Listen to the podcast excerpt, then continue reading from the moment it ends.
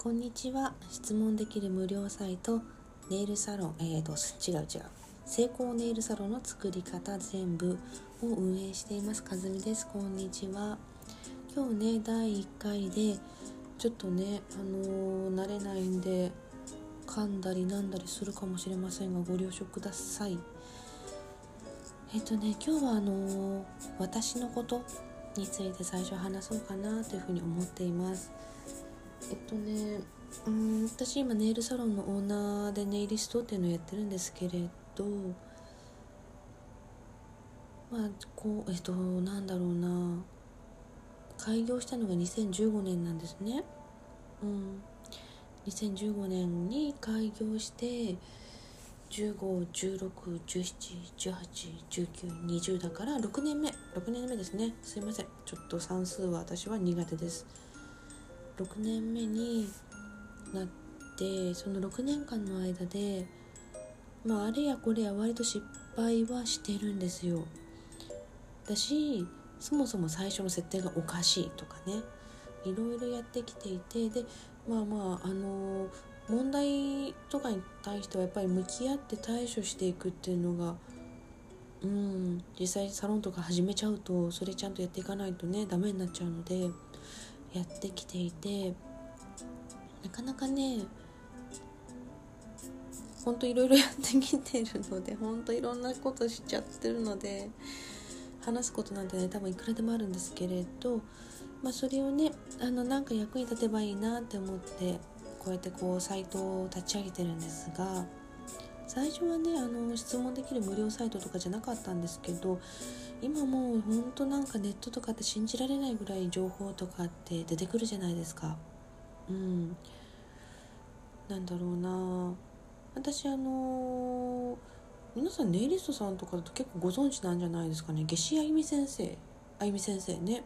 私あゆみ先生のサロンサロンじゃない。のところで結構いろいろ教えてもらっていて。あゆみさんの養成講座とかもいろいろ言っててね。まあ、結構直接いろいろやり取りもあったりするんですけれどそういったもう人からやっぱり教えていただいてであゆみさんあゆみ先生が教えてくれてるのであゆみ先生がやってきたことであゆみ先生ができることなんですよね。でそれを私のサロンに落とし込んでやってみてっていう風にまた結構それはそれでその状況に応じたアレンジみたいなのもしてたりしててね。そうそう。あゆみ先生すごいですよね。最近 YouTube とかもやってるんですけど。うん。めっちゃ尊敬してます。すごいですよ本当に。うん。まあまあそんな先生私の超々大好きな先生もいつつ。私はねあのー、やっぱりこうやってサイトを運営していて思うんですけれど本当に何ていうか情報とかって今いくらでも無料で取れるようになってきてはいてもなかなかねあのー、実際じゃあこれみたいな自分自身の中での問題に落とし込んだ時になかなか聞けなかったりするじゃないですか。そういった部分でねすごい役に立ちたいなっていうのがあって。でまあ今となっては質問できる無料サイトになってしまってるんですけれどまあ本当もこれ趣味ですよね趣味。趣味だな。うん。まあまあこんな趣味のサイトみたいな感じにはなってるんですが運営してきて1年でまあちょこちょこいろいろ人から相談受けたり聞かれたりっていうのもありつつ、うん、ただちょっと今すごいちょっと忙しくてですねほんとなかなかあの実際お会いしてまあそういう時代じゃなくなってきてますしね。実際お会いしてとかいうのが本当難しくてなんであの本当あのサイトの中でねあの手っ取り早く楽に簡単に質問するっていうところがあるんですけどそれクリックしていただくと Facebook のあの秘密のグループに飛ぶのでそこで本当にもう気軽にしょうもないことでも何でもいいです。質問してください。ネイルサロンの運営とか経営に関わることで私が教えられることであれば本当に何でもお答えしてます。よろしくお願いします。でねうんとあそうです。今日はあの第1回なんで私のことをお伝えしようというところなんですけれどそうです。うん最近はねあれですね。ちょっと店舗展開の動きを少ししてまして今はね1店舗を運営してるんですけれどありがたいことにねこのコロナの状況下の中でも売り上げをしっかり伸ばすことが叶いまして本当あの店舗展開って言ってもその新しくまた店舗を出すわけなので完全な0から1の時期なんですよね。完全でもないか一つあるからね。であのー、ほんとね2015にオープンした時って本当に右も左もよく分かんないけどとりあえずやるみたいな感じで。あのねサロンのオープンって誰でもできるんですよ。本当にオープンだけは誰でもできる。何にも知らなかった。私もできましたからね。そうなんですよ。誰でもできるんです。でもそれをお客さんをちゃんと増やしていって客単価を上げてお客さんが喜んでもらうようなあのずっと通ってもらえるような仕組みを作ってしっかりあの純利益の部分ですねそういったものを増やしていくっていうのはじゃあ誰でもできるかってこれもねちゃんとやっていけば私多分誰でもできるんじゃないのかなとは思うんですけどただしいや本当に知ってるか知らないかここの部分すごい大きいかなっていうふうに思います。まあねどんな商売でもやっぱりやり方とかいろんなもの知ってるか知ってないかで随分違いますもんね。ネイルサロンもそうかなというふうに思います。うん。でねあのー、なんだろうな。うん？うん。ちょっとね私あの話脱線しがちなタイプで本当に。時々ね話とも気にしないでください。うん。あそうそうそうそう。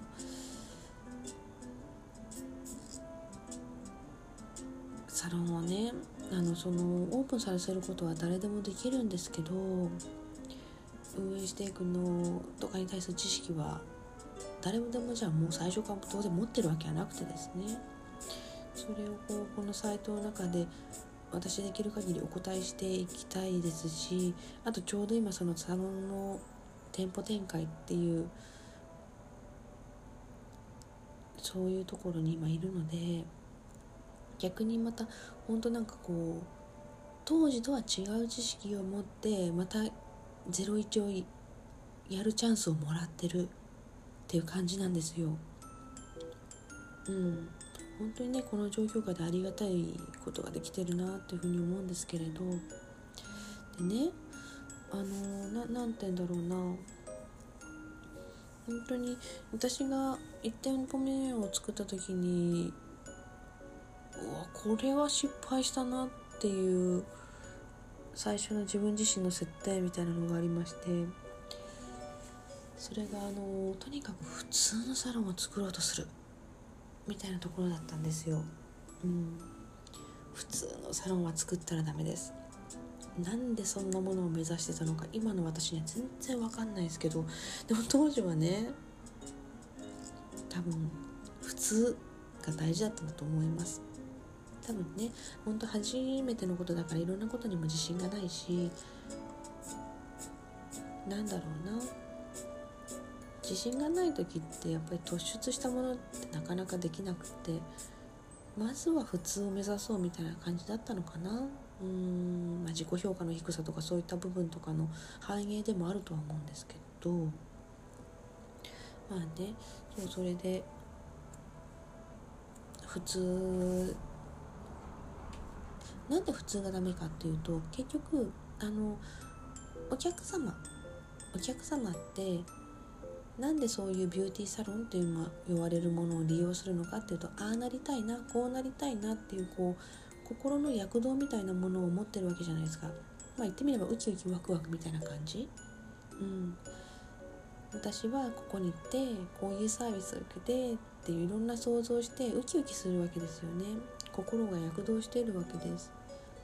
でその時にえじゃあどこ行こうってなって当然比べるわけじゃないですか。いくつかね。ホットペッパーとか、ウェブサイト見たりとか Google ビジネスとかね。マップでね見れるじゃないですか。まあああいったもので比べた時に普通の何がダメってまあまあまあ選ばれないんですよ。うん。選ばれづらい。特色がない。何がいいのかよくわからない。普通。お客さんもいろんな情報を入れる中でその情報を多分無意識のうちにあのヒエラルキーに当てはめてると思うんですね。ここはすっごく高いけどなんかすごいサービスあるっぽいぞみたいなその三角形の構図の一番てっぺんの方。1%3%5% みたいなところ。で、まあ、そこから中間層長いわけですね。普通。普通の中でもなんか特色があるところ。ここが特別すごいとか。まあなんか何かしらキラーコンテンツ的なものを持ってるとかね。いろいろあると思うんですけどその中でも本当に普通を なんであんなもん追求してたんだろうな。普通を追求したサロンを作るとですねもうまあ記憶にも残んないしやっぱり特別これがいいっていうものの中からやっぱり自分の中に刺さるもの刺さる場所にお客さんって予約したいんですよね。なんか超急いでても今日私行かないとマジでやばいからみたいなお客様だったらもう多分そんなガチャガチャ言ってらんないからとりあえず選ぶみたいな感じでそういう時の選ぶの中では対象となりうる可能性あります。なぜなら暇だから。予約いつでも取れますもんね。うん。なんですけど私ちゃんとしたサロンを決めてここってとこに通いたい。っていうお客様。の場合はやっぱりちゃんと選ばれるっていう集客のそのお客様が入ってくるルートですよね。そういった部分をいろいろいろいろちゃんと整えていかないとより良いお客様ってやっぱり入ってこないんですよ。入ってこないんですよ。だからねまあだからねってそれだけじゃないですけどいろんなもの総合的に見ても本当に普通のサロンを目指すメリットは本当にないのでもう普通は目指したらダメです。そう。まあまあこんなねまあほんとしょうもない失敗話からこれが良かったよとかうちこんなん使ってるよみたいなその素材的な話とかもねネイリストさんってこうちょっとマニアっぽいところある方多いじゃないですか。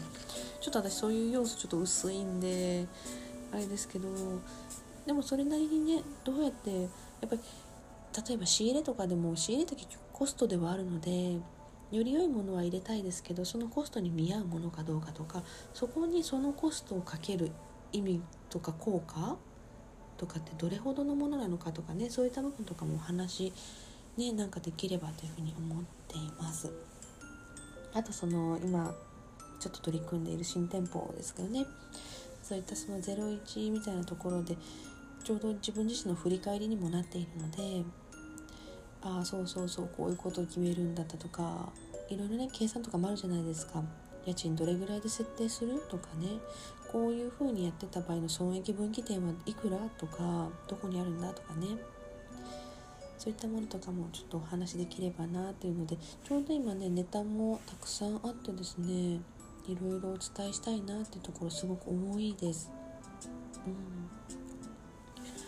ま、あそんな感じでちょこっとずつねあのサイあのサイトを運営しつつこちらでもね発信していこうかなっていうふうに思っています。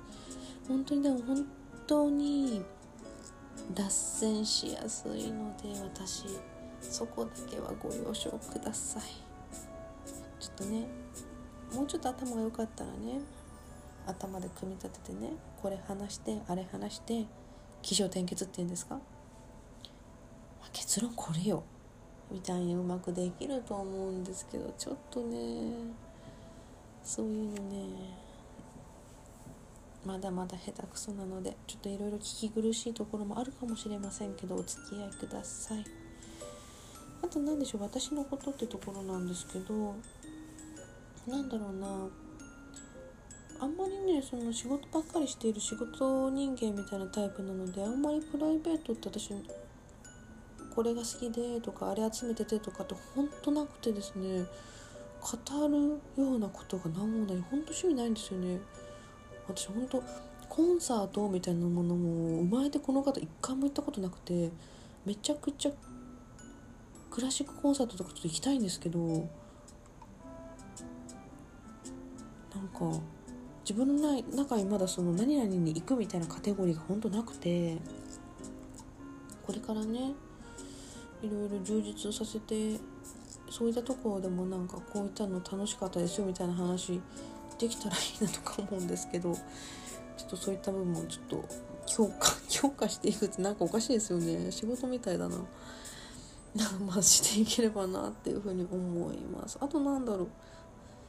ああ本当はね私ワンちゃん飼いたいんですよ。めちゃくちゃワンちゃん飼いたい。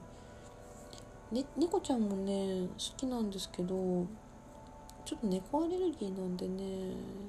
猫ちゃん触っちゃうと結膜炎みたいになって目が大変なことになるんでちょっと一緒に多分生活するのは多分もう無理なんですよね。アレルギーの薬とか飲めばいいんでしょうけどあんまりね。うん。そういうのもあれなんで。それでワンちゃんすんごい飼いたいんですが私本当に家にいないのでで今一人暮らしなんですけど家にないからかわいそすぎて絶対飼えないから。私の感覚だと、まあ、23年先でしょうね。ワンちゃん飼えるってなるまではね。何の予定もないですけど。感覚です。感覚。でもそういったなんかこうあこれぐらいまでにはこういう風になれるように頑張ろうみたいに。うん。やっていくと楽しみもあるかなっていう風に思います。あねそんなわけのわかんないこと話してもしょうがないんでね。今日はこれぐらいで終わろうかなっていう風に思っています。これからもねあのサイトの方を充実させていきたいと思っているので本当によかったら気軽にあのサロン経営のこととかいろいろ質問してください。機会があればねお会いできれば直接お話できると一番いいのかなというふうに思います。まあまあまあそんな感じで第1回はこれで今日は終わろうかなというふうに思っています。これから本当に有益な情報を流していきますね。ではまた。ありがとうございます。バイバイ。